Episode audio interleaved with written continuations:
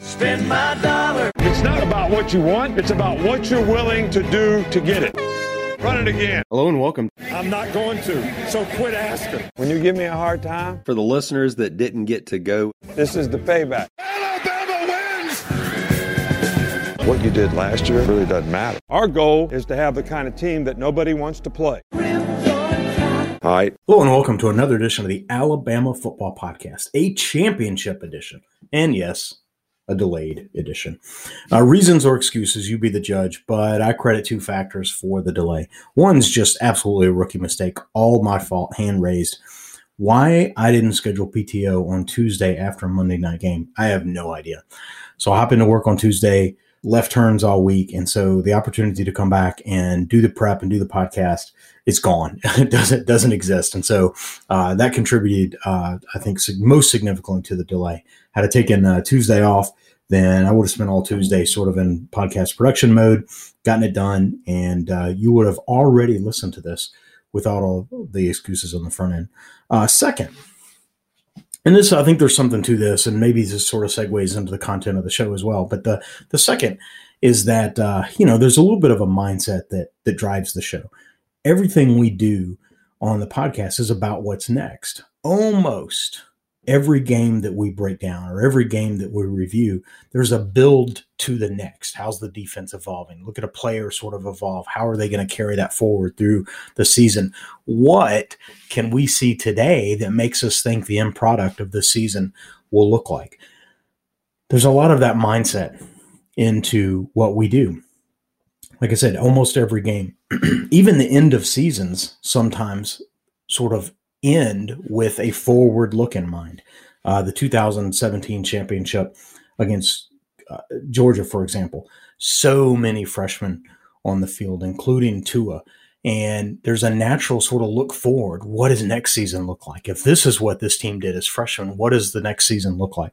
Well, the next two seasons were the beatdown to Georgia and mix in a little sour grapes probably in that episode. And in last season, missing the playoffs, the look forward is all about the bounce back. How is this team going to respond? How is this team going to uh, take this experience forward into the following season?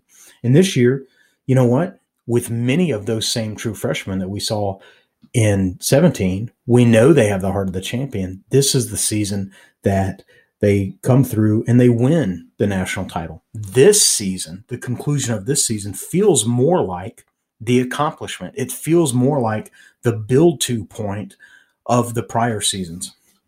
That's not a veiled message. Saban, the program, the podcast, aside from maybe a bunch of assistants and the, the regular sort of declaring players, no one's going anywhere. But the chapter close on this one feels to me more finite, more complete, more perfect.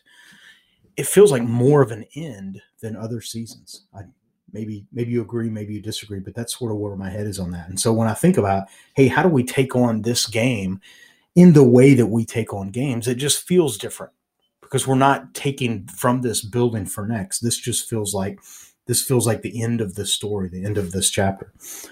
Or maybe I'm getting soft in my old age. So maybe I'm overthinking it. So with that in mind, let's just do this. Last Monday night, Alabama walloped Ohio State 52 to 24 was absolutely what do the kids call it? A wow moment. And think about it. It wasn't it was more of a wow like wow that actually happened as opposed to a wow i would never imagine that happening. It's like you have an idea eh, it might be a little far-fetched but hey it happened. That's different than I don't know, winning the lottery, something in a million years you think could never happen, that happened. There's a difference in the wow moment. Hindsight is 2020, they say, and it's probably about as ironic as it gets as we inflect from 2020 to 2021. But the moment sort of makes me think of Denny Green when he sort of famously said, talking about playing the Chicago Bears when he's the head coach of the Vikings, and they lost a very close game and on on sort of mistakes at the end, and he pounded the podium and he said, They are who we thought they were.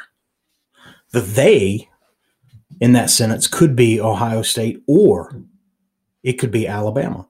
It doesn't matter. The narrative holds for both. So think about Ohio State going into the game 7 and 0 in a conference where They struggle to have a third of their teams finish 500 or better.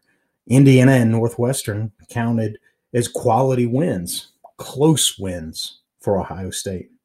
Yes, it's a team that whipped Clemson, a feat requiring their best effort and 12 months of revenge thinking. And I still want to go back and watch that game again to figure out how it happened. It was more of an image of their best selves rather than their daily selves.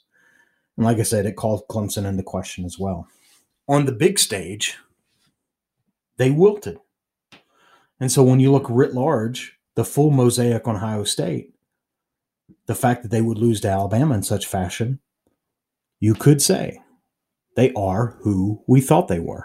A lot of coaches predicted that it could be a big Alabama win. And a lot of the sort of the media analysts, they like to pick it close, but you know, Trevor Matich and Mark Rich, they both predicted this, you know, almost a almost a 20 point game on the Zoom call where we had a number of uh, of folks participating in calling the game. A number of those folks picked uh, large scoring margins uh, in the favor of Alabama and questioned Ohio State. So again, Ohio State, they are who we thought they were. They, like we said, could be Alabama. Well, Alabama going into the game was 12 and 0 in a conference that boasted three legitimate playoff contenders until the final week of the season and two playoff contenders until the final participants were, were announced. Alabama's a team went on the final stage simply did what they've done did what they've done all season. The stakes were higher but it wasn't an out of body experience. The gameplay was virtually the same as it had been all season. And so you could say alabama they are who we thought they were. And so the fact that if you look at it through that lens and again it's a hindsight 2020 52 to 24 perhaps is not that surprising. Maybe it's not what you would have guessed. Maybe it's not what you would have bet money on, but you would have not excluded it from the realm of opportunity. Flipping, inverting those scores, I don't think was feasible. A close game either way, sure, that's feasible. An Alabama blowout, I'd love to see it. Don't know that I will, but I can see a path to that. And so that's a wow. It actually happened as opposed to a wow something I never would have dreamt would have happened. And so that was last Monday night with Alabama's again beat down of Ohio State. So let's jump into that further. We're kind of stepping into the pool step by step, right?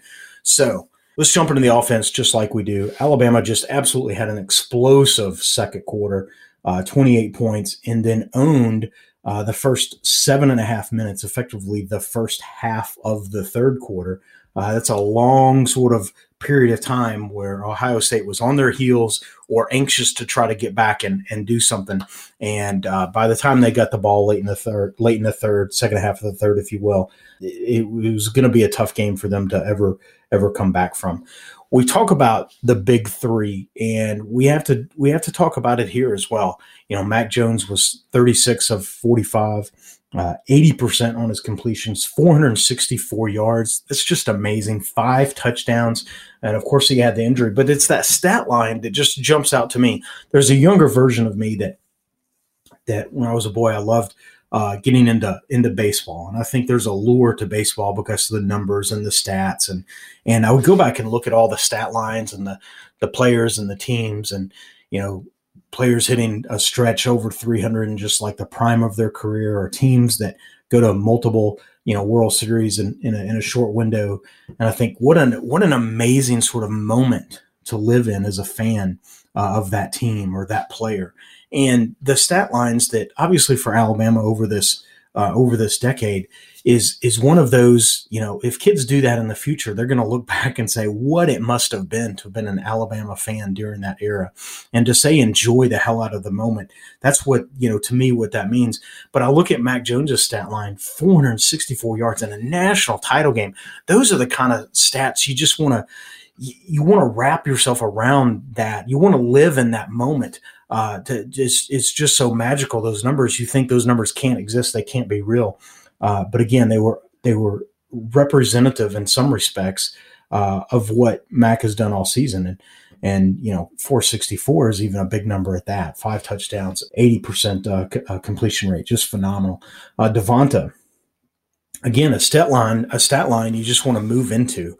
12 catches, certainly a record, 215 yards, certainly a record, three touchdowns.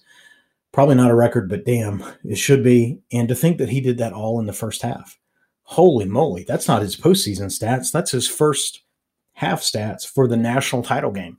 I don't want to be too hyperbolic, uh, hyperbole sort of induced thought process, but had he played the second half, what would his numbers have reached? 15 receptions.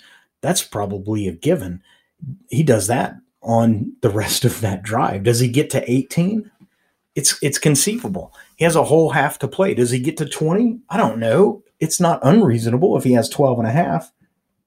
215 yards. Does he get to 300?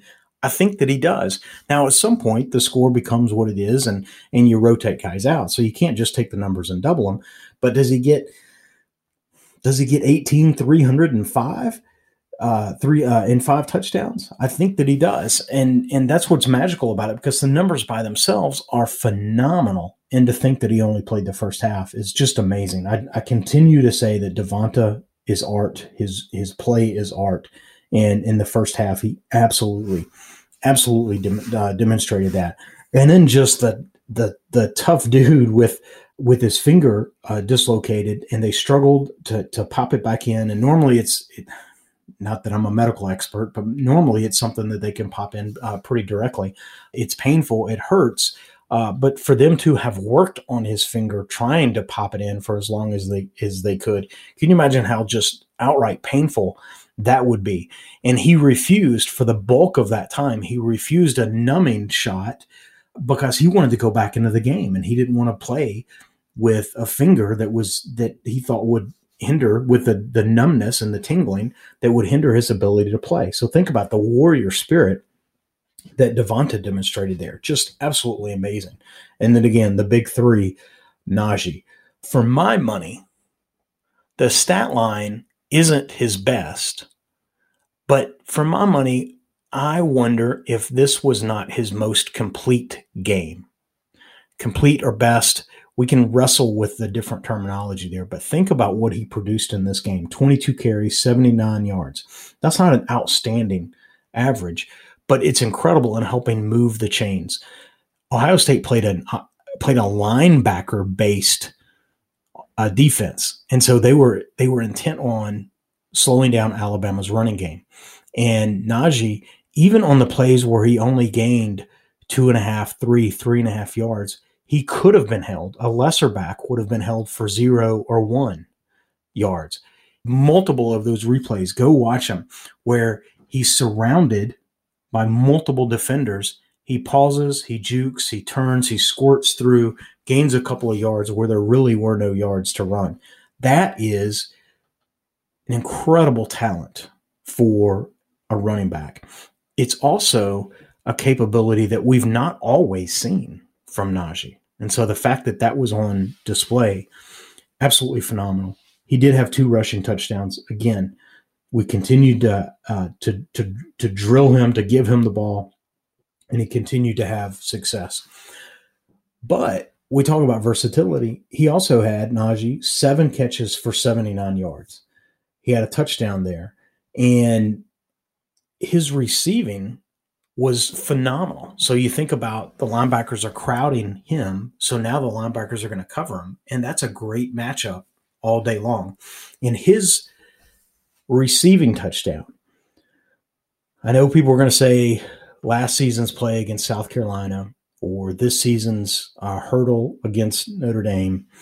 And those are phenomenal plays. And if you could put any of them on a postage stamp, they're they're phenomenal plays.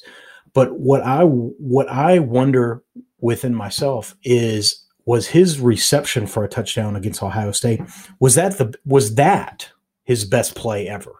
The range, you know, he had to reach out and catch the ball behind him, and so a one-handed grab. As soon as he he wheeled it in, he planted his foot, very much a running back move. So he went from an elite receiver, one-handed grab, ball behind him, reeling it in, immediately makes sort of a physical running back move, plants his foot uh, in the turf, redirects himself, takes on a, a, tackler, and and then outruns another into the uh, into the end zone in just a, a microcosm of, of seconds. There, it just seemed that he showed his full repertoire. When we think about the NFL draft, they're going to show a lot of plays because there's a lot to see from Najee. But you could put that play on a reel and say, this is what you're getting. And I think a lot of teams would sign up for that. Just a phenomenal play, uh, it, it, that singular play. But his play on the day, for me, I've, one of his more complete games. Uh, very, very pleased with uh, with what he did on on Monday. I was going to say Saturday, right? We always play on Saturday, but uh, on on Monday night, his talents were certainly uh, on display, as as were others. Uh, a handful of other guys that I just I just want to call out.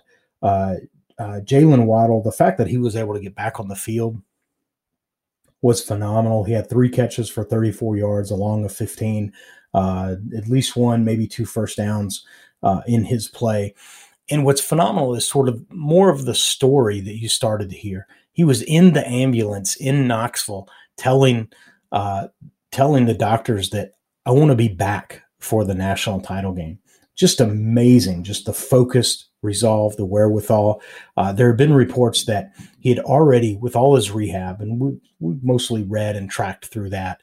Uh, there had been reports that his uh, that he was looking good in practice, and there had been reports that in a straight line he had already reset or, or sort of re-achieved his top end speed, and so he and, and so that speaks to physically being you know capable and ready the challenge is on the sort of torquing the ankle on redirects or slants or uh, routes that that require you know more than just straight line burst and he ran a couple of those but i'm convinced that we ran them in in the direction where he would be cutting on his healthy ankle as opposed to his uh, his repaired ankle, and he still was hobbled. You could still see after plays that it looked almost it looked almost sinister that we were playing him. Uh, and I'm glad the the media sort of you know didn't take that angle. It looked like why is he even out there? And it's a function of just the recovery process and and and the lack of flexibility uh, in the ankle. And but it, it, at any rate, just very pleased to see him out there. I love this again, sort of the heart of the champion that he had uh, to go out there and overcome. John Metchie, much the same way. There were reports that he has looked very bad in practice, missed uh, a number of practices, and that he has played most of the second half of the season injured. Well, I didn't know that, uh, and and not necessarily that I would, but in a lot of tracking the team, reading media reports, I've not heard I've not heard boo on that and uh, he did look gimp uh, a couple of times on on Monday, and it's just amazing what he has fought through. Uh, that as a fan base, we didn't even realize that that was going on. And of course, in the national title game, uh, he ends up with eight catches for for 81 yards. So it's interesting that you know, call it our top three receivers: uh, Devonta, Jaylen Waddle, John Metchie uh, have all experienced to different degrees injury. Now Devonta in the in the title game, and we could throw in Slade Bolden too uh, with his injury uh, this season. So that's a lot of the receiving core that has uh, has missed time or played hurt. It's just amazing that what we've seen uh, from from this unit. Other players, just to call out, uh, Jahleel had uh, two nice catches for 27 yards. I think I think there may have been an, an opportunity in the second half for him to have received you know more catches, more opportunities, but the score being such that it, that it was. Uh, but I I enjoyed uh, seeing his his participation, and it was amazing to think at one point that we are that Alabama is is really walking up and down the field against this Ohio State team and we've not seen much out of Jahleel, who's been a nice weapon uh, for that for uh, the uh, the Crimson Tide. You know, second half of the season. Uh, Slade Bolden three catches for sixteen, and amazingly enough, his first touchdown reception. I think he's thrown for uh, a touchdown. I think maybe he's run for a touchdown. And so when they announced that, you know, hey, this is his first touchdown reception, my first reaction was to sort of no, that can't be true. Uh, sort of rebel against that. Uh, but then you think about it, and you and then you see the energy with it, which uh, Mac Jones, who we know is injured, uh, runs down the field to celebrate with them. Then you know that must be true, and that must be something that they've they've talked about. We've got we got to get you one. We got to get you one. And so to get one in the national title game uh, is super super super double exciting. Uh, Xavier Williams, I color me a little bit surprised that that uh, that he was in the game for as much as he was in the game. I think he had a, a I think he was overthrown, uh, so he was targeted at least twice, and then he had a catch for 12 yards. And it's not that I'm mad at Xavier Williams, but if we go back and we look at the season, sort of the fullness of the season, we've seen a ton more Javon Baker, true freshman wide receiver, than we have uh, Xavier Williams. And so to me, that was that was a little bit uh, of a surprise. But you know, Saban's gonna you know, true freshman versus uh, third year player who's got more cra- uh, practice reps. Who might we feel a little more comfortable, all things being equal? You know, we get to see Williams in, in that regard. I'm certainly happy uh, for him. When we get into the wide receiver, into the future, into the spring training, uh, or spring drills. A lot of questions there. We're not going to ask them now. We're to not even going to attempt to answer them now. But uh, what we're going to do is call out a nice grab uh, for uh, for Xavier. What's interesting if there if there was a little bit of a, a, bone to pick in the sort of skill position players, you almost got to go back and and point to Devonta and say, man, if he had been healthy, you think you know Alabama definitely, I think, gets into the 60s. Uh, I think Ohio State probably wilts a, a, little bit early, and then you have the opportunity to see a Bryce Young in the game. I think a true freshman playing in a, in a national title game, even sort of in a mop up duty. Uh, I think that would have been a phenomenal experience for him to build on. And there was a part of it, call it, you know, Machiavellian, if you will. But I so wanted to see Jase McClellan bust off a 60 yard run for a touchdown. I so wanted to see that and see Saban get a little hacked off about it.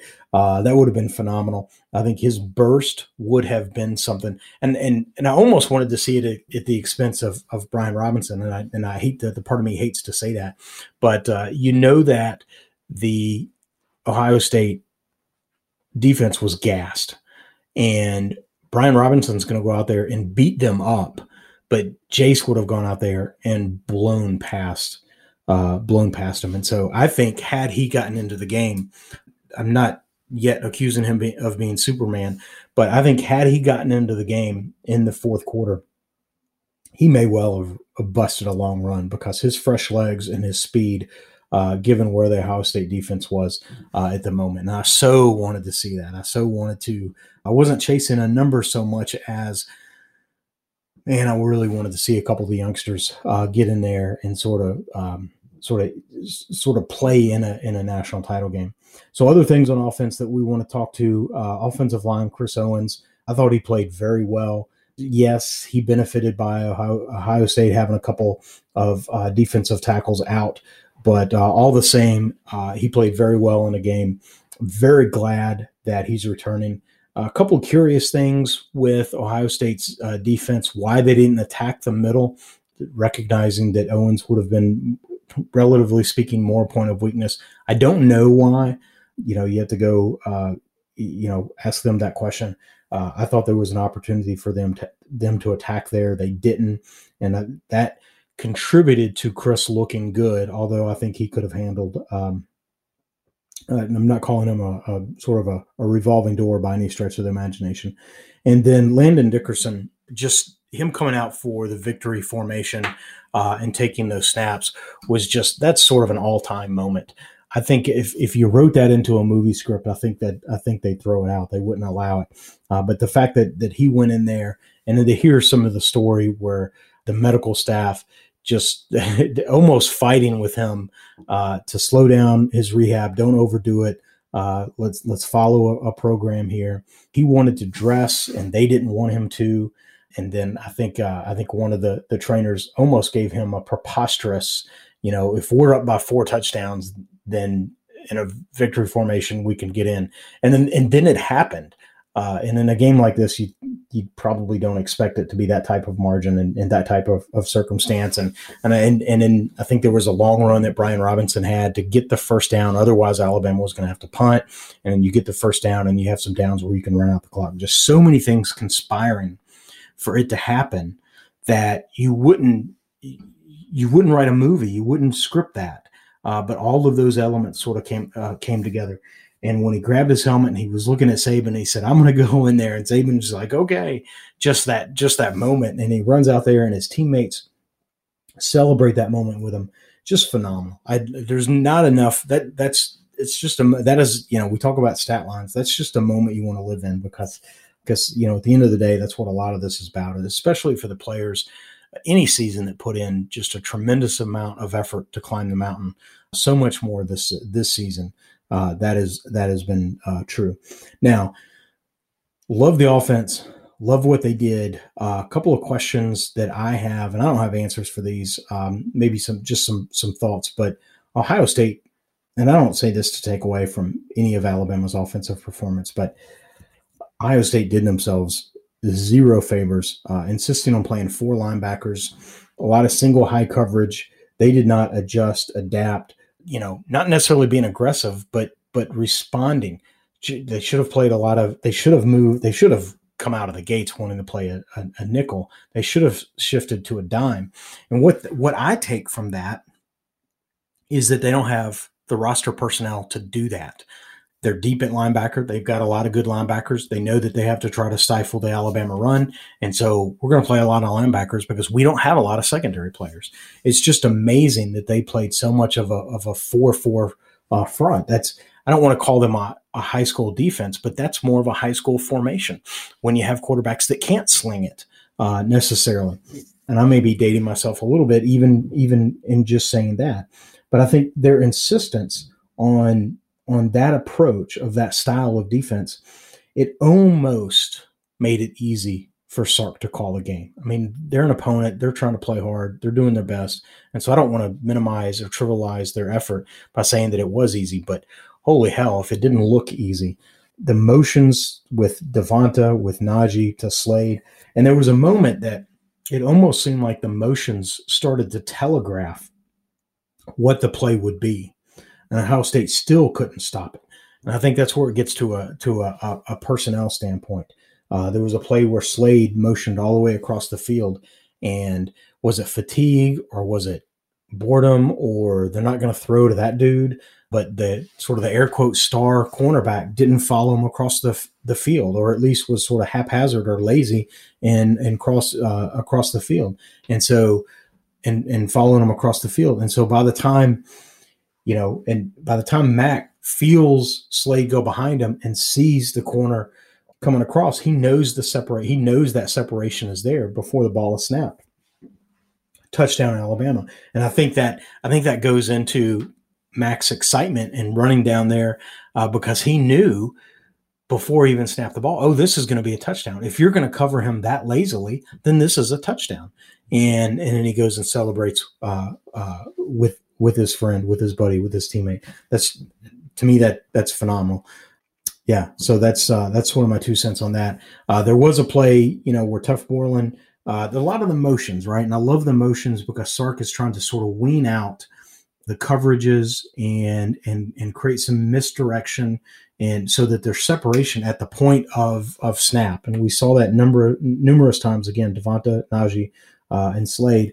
And so there certainly there was a time where I think the motion and I think the the the attack and I think also Waddle being on the field allowed uh, it created sort of the linebacker one on one with uh, against uh, with tough uh, Tuf Borland and Devonta. And if you go back and look at that play, I, I, like that play in in particular. There's a lot of plays I like.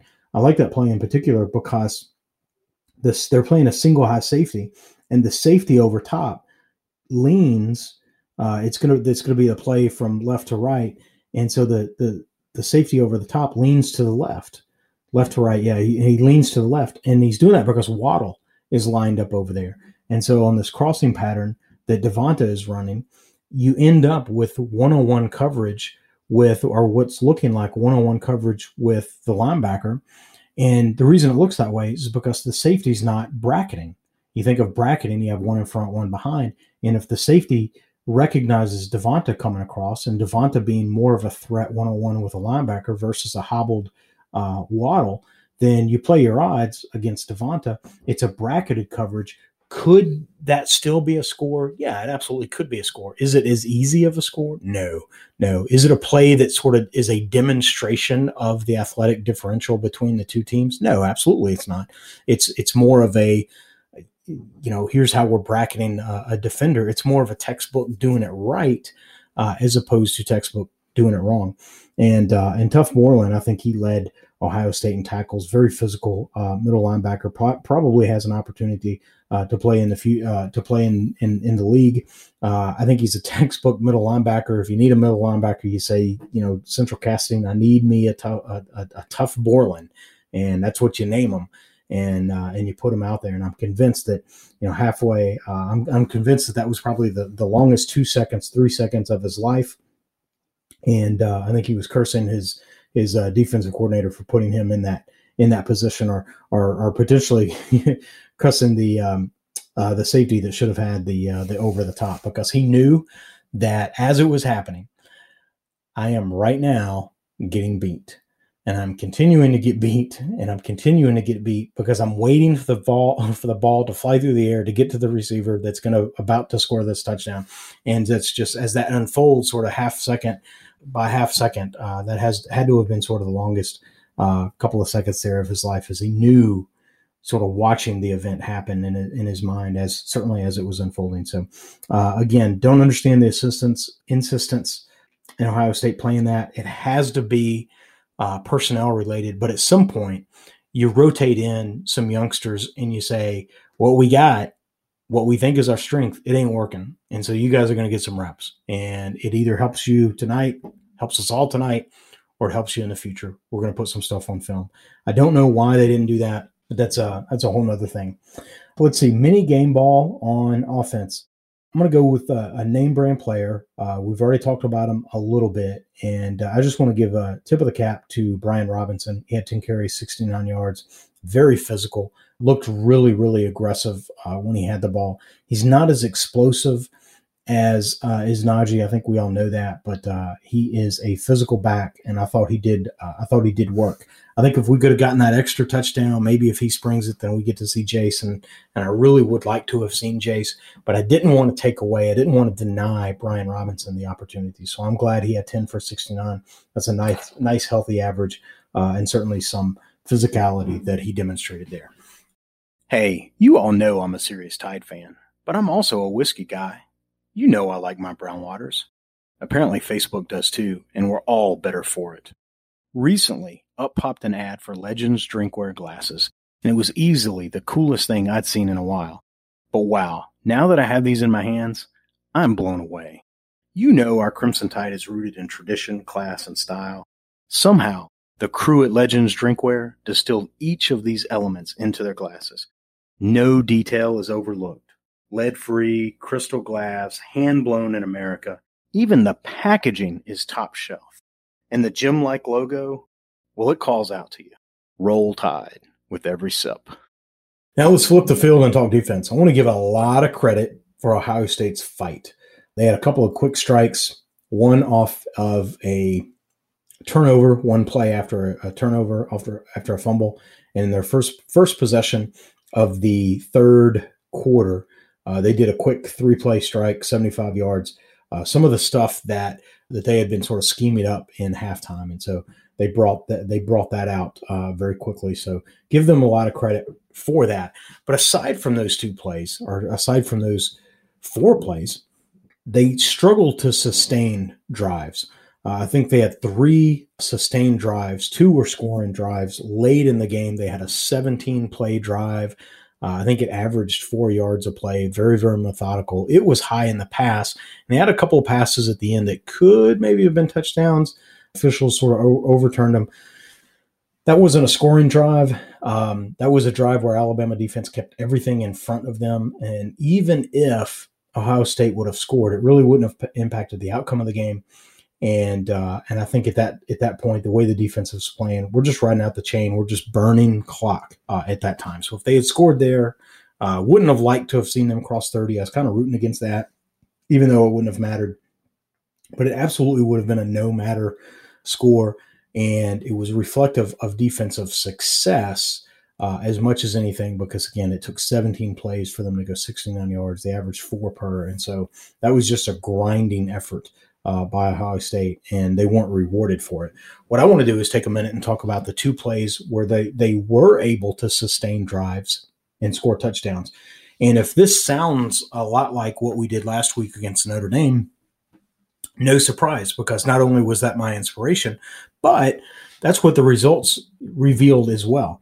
And so Ohio State, if we look at their two scoring drives, one for a touchdown early in the game, one for a field goal early in the game. So again, early in the game, this was their game plan, right? Right? We can agree with that. Uh, the late score, they're just trying to move the ball every bit they can.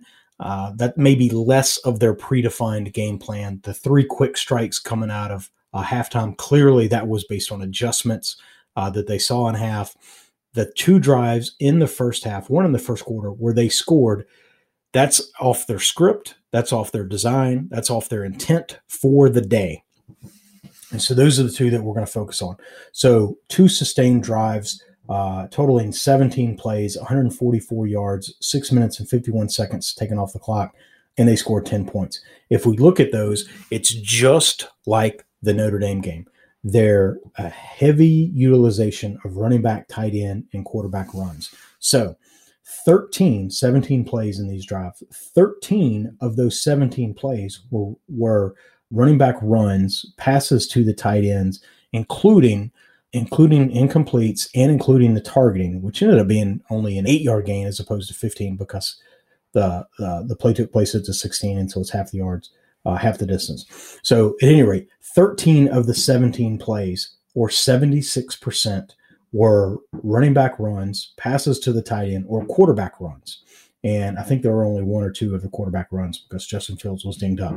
But 76% uh, of those plays went to the running back, tight end, and uh, and quarterback runs. That's a higher rate than uh, Notre Dame had. They were 76%. They had uh, on their two scoring drives, which by the way netted 14 points. They were 58 of 80. And in fact, that was on the day. They were 58 of 80, and they had two scoring drives. Uh, on Ohio State's scoring drive, they were 13 of 17. Of from a yardage breakdown, and so uh, number of plays and yards can be two different things. Uh, so from a yardage breakdown, 121 of the 142, uh, 144 yards, so 84% of the yards were uh, running back, tight end, and quarterback runs. So 76% of the plays on those two scoring drives and 84% of the yardage results were those three uh, those three position groups. And again, similar to Notre Dame's scheme on the day, there were 58 of 80 again on the day, 73%. Now, when I look at that, that's interesting, right? Because they did something very, very similar for uh, to what uh, Notre Dame did and with Notre Dame, it was it was it was successful, but you know unsuccessful. Right? It wasn't explosive. They were going to be effective, but not explosive. And at the end of the day, they weren't going to be able to keep pace with Alabama. And so we talked about that in the Notre Dame game. What's interesting, and actually, if you want to get in the head of Ohio State a little bit, you could say this is a source of confidence because we can be effective with our running back, our tight end, and our quarterback runs. And we also have the ability to be explosive with Chris Olave, Justin Fields, and Garrett Wilson. And so you could look at, hey, Notre Dame was effective, but they weren't going to win because they didn't running have the explosive element attack. to go with. Ohio State could say this we can match on the running back, and maybe ours is better. We can match on the quarterback, running the ball. And when healthy, maybe ours is better. Tight end, maybe we're not quite as good, but we like our tight ends. So we can match everything that Notre Dame did, and we can throw two wide receivers down the field that are better than any of the wide receivers that Notre Dame has. So we have an explosive ele- element that the Irish doesn't. And the more explosive they are, the more it'll loosen things up underneath. And so if that's a source of confidence for Ohio State, why wouldn't it be? Why wouldn't it be? And so I can see, sort of get into the headset, if you will, of Ohio State. What's their source of confidence? it's right there. And you could even reason that it worked, right? They did have an explosive 75 yard drive and they did get a little bit from their defense uh, where they scored on that one play after the turnover. Uh, but it still wasn't enough. And I think it wasn't enough for two reasons. So, and, and so, so, but I, I want to make sure that, you know, so we're, we're cool with that point, right? With how Ohio State was attacking, very similar with Notre Dame. And their source of confidence is that they had that extra gear that Notre Dame didn't have to me, that's fascinating. I could see from their standpoint that that they, you know, we have something here that can give Alabama fits. Didn't work out that way, uh, but I could see the confidence going in, and I, and you know, to some degree, I, I to some degree, I can, you know, I can support that. Uh, it wasn't enough. It wasn't enough, right? And it wasn't enough for. I'm going to distill all the defensive down really to sort of two reasons why it wasn't enough the Alabama secondary was the best they've seen. It was the best that Ohio State uh, has seen. Guess what? The Alabama secondary, especially you know second half of the season, is the best secondary that probably any of our opponents have seen. Uh, but certainly the differential between an SEC secondary with quality teams versus a secondary that Ohio State saw all season with their Big Ten schedule, big difference, big gap. You know, I still believe that Surtain and Jobe are the best two corners uh, in the country. Um, I think Surtain certainly demonstrated that he is, and Jobe Jobe very very good as well. I think they were able to to hold uh, not not literally hold, uh, but hold down the success of those two uh, of the two uh, wide receivers. It's one thing, you know, you could here's a compare and contrast, right? Notre Dame never almost never attempted to attack Patrick Surtain.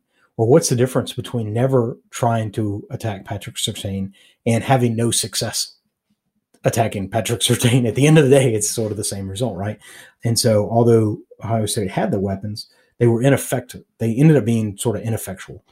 I think Olave had quite a number of catches, but his yard total uh, was very, very, low. And in fact, he had, I think, most of his catches on the 17 play drive, averaging four yards.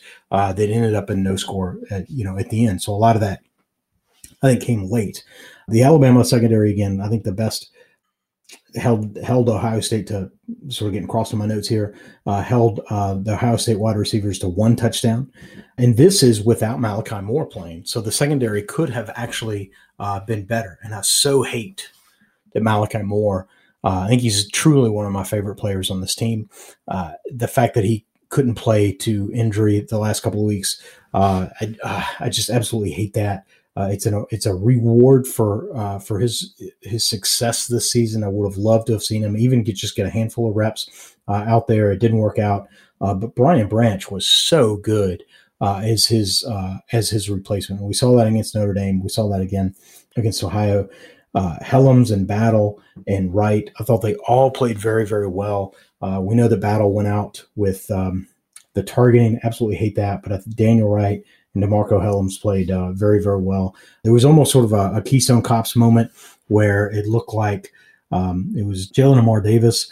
And I don't know if Daniel Wright was pointing him, you know, go cover the slot or if he's pointing, you know, get off the field.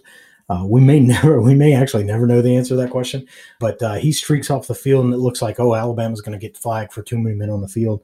And it turns out he was the 11th uh, guy. So a little bit of Keystone Cops there. We've got to sort that out. I think that's a function of uh, Battle, who's, I think, a, a communicator back there, and uh, certainly Malachi uh, being out.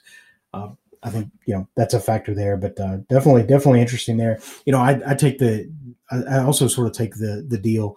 We play a lot of uh, Alabama plays a lot of uh, dime, which is six defensive backs, and so you know Jobe and and Surtain and Malachi and Hellams and Battle and Wright, and we know Branch plays more traditionally during the season. He's played that that dime uh, perspective, uh, that dime position.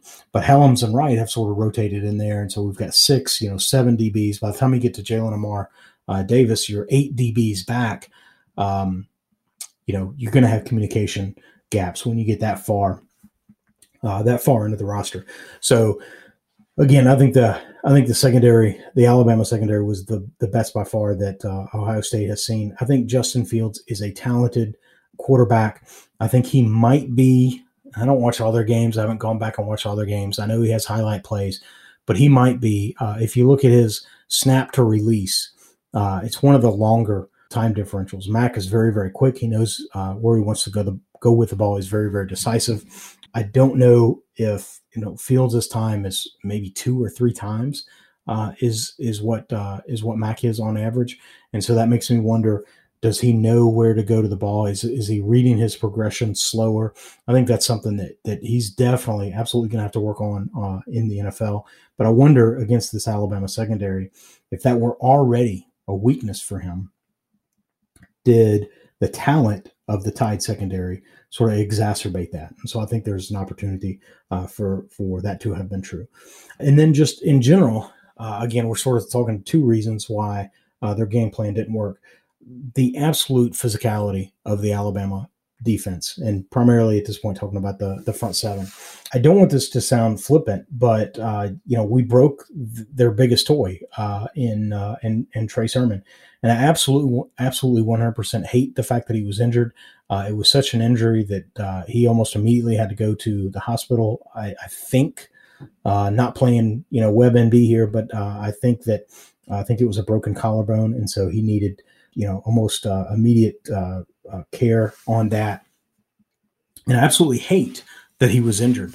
Uh, but if you look at it from a chess piece, uh, football, you know, sort of uh, is, is, you know players and talents and, and skill players as chess pieces. You take away your opponent's one of their best chess pieces, one of sort of the cogs in their game plan, and that mentally sort of breaks the other team because now what are we going to do? And then the physicality. Really, he was in for two plays in the in the first uh, possession. I think it was actually the first play where uh, where he got hurt. Uh, you think, you know, what do we do now because we're down our best player? And holy cow, they're hitting like we haven't, you know, like we haven't seen. It could be one in a million freak shot. Uh, I'm not saying that we're that that much, you know, physically superior. We've had players get hurt too. Uh, but there's something to first play of the game. Arguably, your best player goes down with just an incredibly injure, injury that's the result of such a such a physical play, such a physical tackle. I think that that uh, mentally as as well as physically that impacted um, that impacted the game. Christian Barmore, just as a standout uh, individual, uh, he participated in five tackles, three were solo. Uh, he had a sack, he had two TFLs, and his tackle on the fourth and two to force a, a turnover on downs. I think that was the play where Ohio State realized it's over. yeah, we're trying, we're struggling, we're fighting. At this point, we're just waiting for the clock to run dry. Uh, if they had been able to maintain that possession, get the first down, gotten some momentum from that, uh, and then let's see what we got. But you know, right there, I don't know, right around midfield, they went for it, they didn't get it, tackled in the backfield. I, th- I think that sort of robbed them of ever. It, it may have been scant hope that they had at that time, but it robbed them of of whatever hope they had left. Athletically, uh, uh, again, Christian, our absolute Christian Barmore, uh, absolute uh, most physical, one of the best uh, defensive linemen that the Alabama boasts, uh, defense boasts. But in terms of just physical freaks, Christian Harris and Will Anderson, physical, big, fast, athletic. I think they, those are types of players that Ohio State hasn't seen and doesn't see uh, on the regular. The NFL draft will tell you the number of NFL, the number of SEC players in the NFL draft and in the NFL in general will tell you where the athleticism athleticism is and where the league knows that it is. And so when you have Christian Harris, you know, follow the thought chain with me.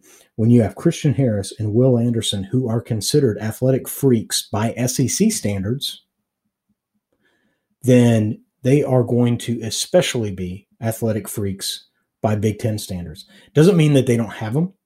It doesn't mean uh, it just means they don't have as many and they don't see them as often. And so when you're a super freak in the SEC, our super freaks are better than your super freaks, and the numbers bear that out.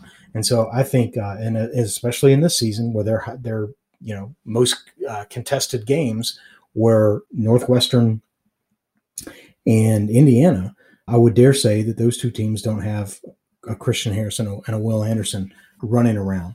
And so I think, uh, again, sort of the physicality standpoint is something that Ohio State uh, hasn't seen. And I want to give a little bit of a nod to Dylan Moses. This may have been his best game of the year. I, I do think early in the season he looked good. I thought he looked uh, good as a relative. Uh, I thought he looked good against uh, Missouri. I think as the season went on, he really struggled. You could reason that he kind of looked bad at times against Notre Dame, especially in coverage. And uh, but uh, against Ohio State, uh, for the by and large, I thought he I thought he looked uh pretty good, and so I put him on there. Uh talk about departing players. We'll do this later, but gosh, I hate that he's leaving because I think he'd be so much better next year. Uh, that's a conversation we'll have later. Uh, let's shift to mini game balls on the defense. And there are so many mini game balls that I want to give out. Played very well. I want to give a mini ball, game ball to Dylan Moses for all the reasons that we just talked about. And I really want to give a mini game ball to LaBryan Ray, who's missed so much time this season.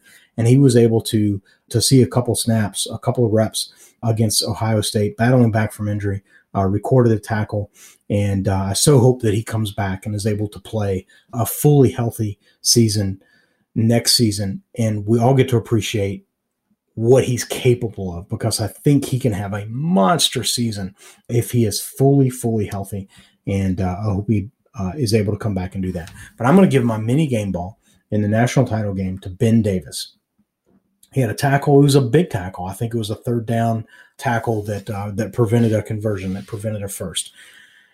Ben Davis is a player that's been here. It seems like you know forever now. Remember, he came in with Mack Wilson, and Mack Wilson's in his second year in, in the NFL. So Ben's been here five. Uh, he's been a player that has struggled to see the field for arguably a couple different reasons. I've always sort of heard that he's had shin splints that just has really plagued uh, his ability to practice and, and, play and perform, and that he's some level on the other side of that. Uh, he's been rotating into games more and more. Hasn't been the all star. His dad's the all time leading tackler. Never sort of an assault uh, on that. Uh, but the fact that he was that he was in the game, played, made a big tackle, not just a not just a uh, run of the mill tackle, but for me, I thought it was a big tackle, physical play, uh, demonstrating some awareness, uh, some play awareness, and some play capability uh, on that play. Very very pleased.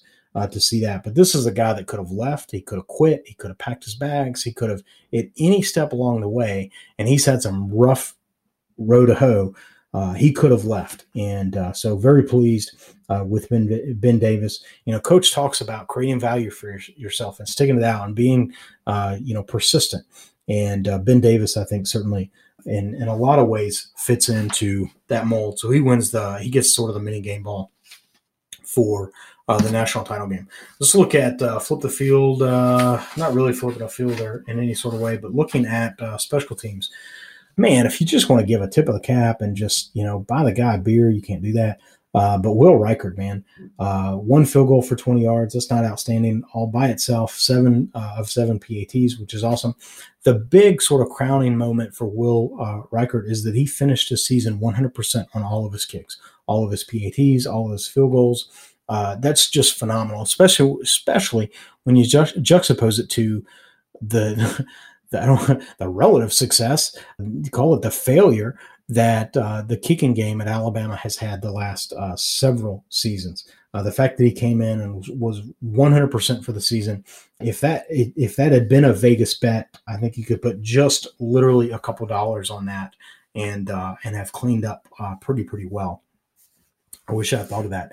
Charlie Scott, uh, I thought he he was serviceable in the way that he has been uh, all season, and, uh, and and I say that as a good thing. His punts aren't outstanding, uh, but the uh, but the hang time allows for coverage, and I'm convinced why that's why he's maintained the job. He had two punts for 76 yards, uh, average 38, along a 40. So there's some grouping there that you see with his kicks. And uh, I asked the question, you know, how is he kicking for Alabama when he, you know, last kicked at the Air Force? And um, and I think I, I sort of thought through an answer on the air with you guys last week, and I read something this week. He had a service deferment, a post graduation service service deployment deferment, rather service deferment, um, and so he spent uh, a year in defer uh, punting at Alabama, which is pretty cool, and uh, looks like he may or may not have the opportunity to return next year. Uh, I don't know what that decision is. Uh, where we record this, those decisions are forthcoming. Uh, but it looks like he may be uh, headed back to the Air Force to serve out uh, his commitment. Uh, but we certainly appreciate his service in the Air Force and his service as the Alabama punter this season. Kickoff returns, I just I have no clue why, and I love Billingsley, but I don't understand him back there returning punts. I know he's athletic, but he's athletic for a tight end, not for a kick returner. Uh, he had a long of seven. Uh, Smitty returning punts. He had a long of 19. That's nice to see. One time it looked like he might, you know, kind of break one, but uh, but didn't. But 19 yard return is nice. Uh, Alabama only allowed three yards return, uh, three return yards to Ohio State. But I think there's some wisdom from the Ohio State built in in in that uh, they took the ball in the 25, and so I think they realized, hey, this is what we're up against and we're going to take what we the, what we can get for free because we don't think we can return against uh, this covers team. At which it, it in, in, which case we're just leaving yards on the field. So let's take it on the 25 and go to work. And that's uh, that's what they did. Uh, I thought from an Alabama standpoint, 100% uh, solid uh, from the special teams. All right, so this sort of transition a little bit. We always at the end sort of talk about what's next, and um, and again, I alluded to this a little bit uh, in sort of the expanded intro. What is next? Well, enjoy the offseason. Uh, uh, what's next is uh, some players are, are, leaving, and we're starting to see that. There's uh, the final bit of recruiting that's still uh, to happen. There's it looks like going to be a lot of coaching turnover, and uh, I think we're hearing even some of this as um, as I'm recording this. So I need to go check that out.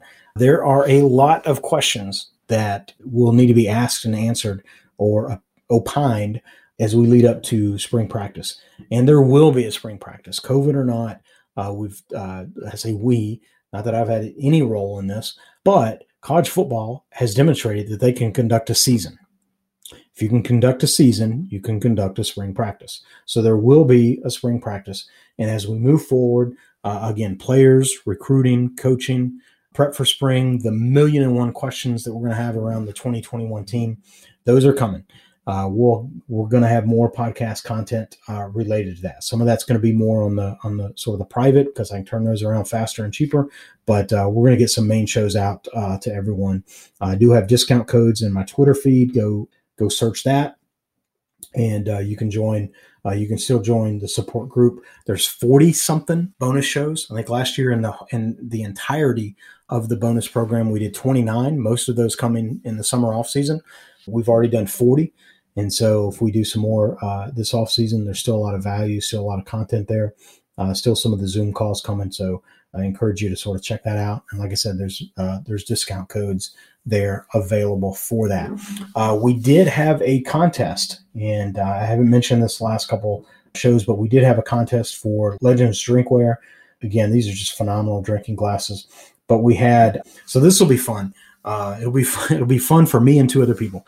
Bill in Birmingham won the Legends Drinkware class, and what's interesting is is as a fan base or as a listener group, I'm aware of two Bills in Birmingham, both in the Million Dollar Band.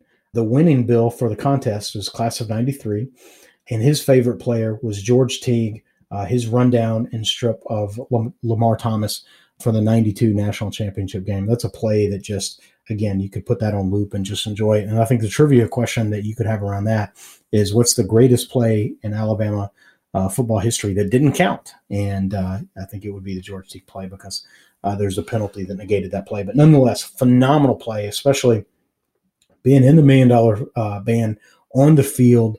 Just a field eye uh, look of that. Uh, I think I think that that is phenomenal.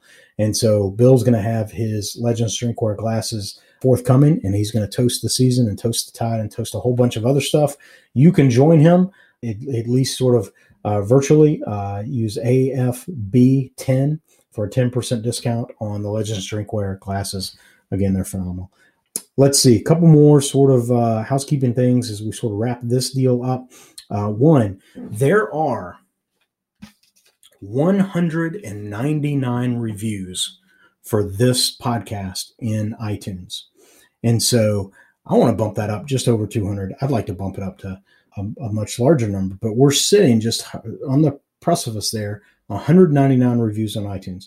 So here's what we're going to do to give everyone that's going to listen to this a sort of an equal fair opportunity. We're not going to take just the person who who is 200, but in this next sort of window of time, leave a review on the iTunes, an authentic review. We like the five stars, but we take authentic reviews and email me and say, hey, I submitted a review in response to this request on the podcast. And I'm going to take those, uh, that group, and we will award someone uh, access to the bonus, uh, all the bonus material this off season. If you're already a bonus, if you're already on the support team getting the bon- bonus material, then we'll figure it out, right? We'll give you a, a, discount or something for next season. If you're not, then we'll let you in for the rest of the season. And again, there's just a whole ton of content that's out there. 40 something, uh, 40 something podcasts. Think about this, right? This is our 13th game. So we've done 13 podcasts, uh, maybe a preseason. So let's call it 14. We did an off, uh, we did an off week. So call it 14. There's 40 in the bonus uh, content. And so 14 or 15 in sort of the regular, there's been 40 uh, in the bonus. Holy wow. So a lot of good content there. And again, we're going to continue to uh, produce content in both sort of I call it the public and the private.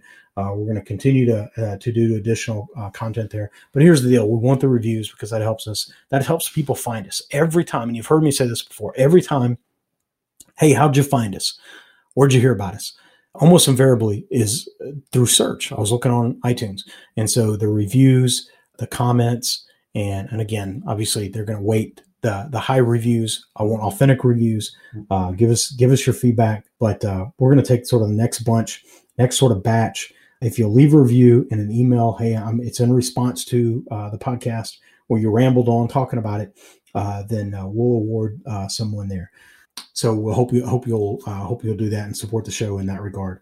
And then, so finally, uh, last sort of thought uh, is we as we sort of put a bow on this season in the championship.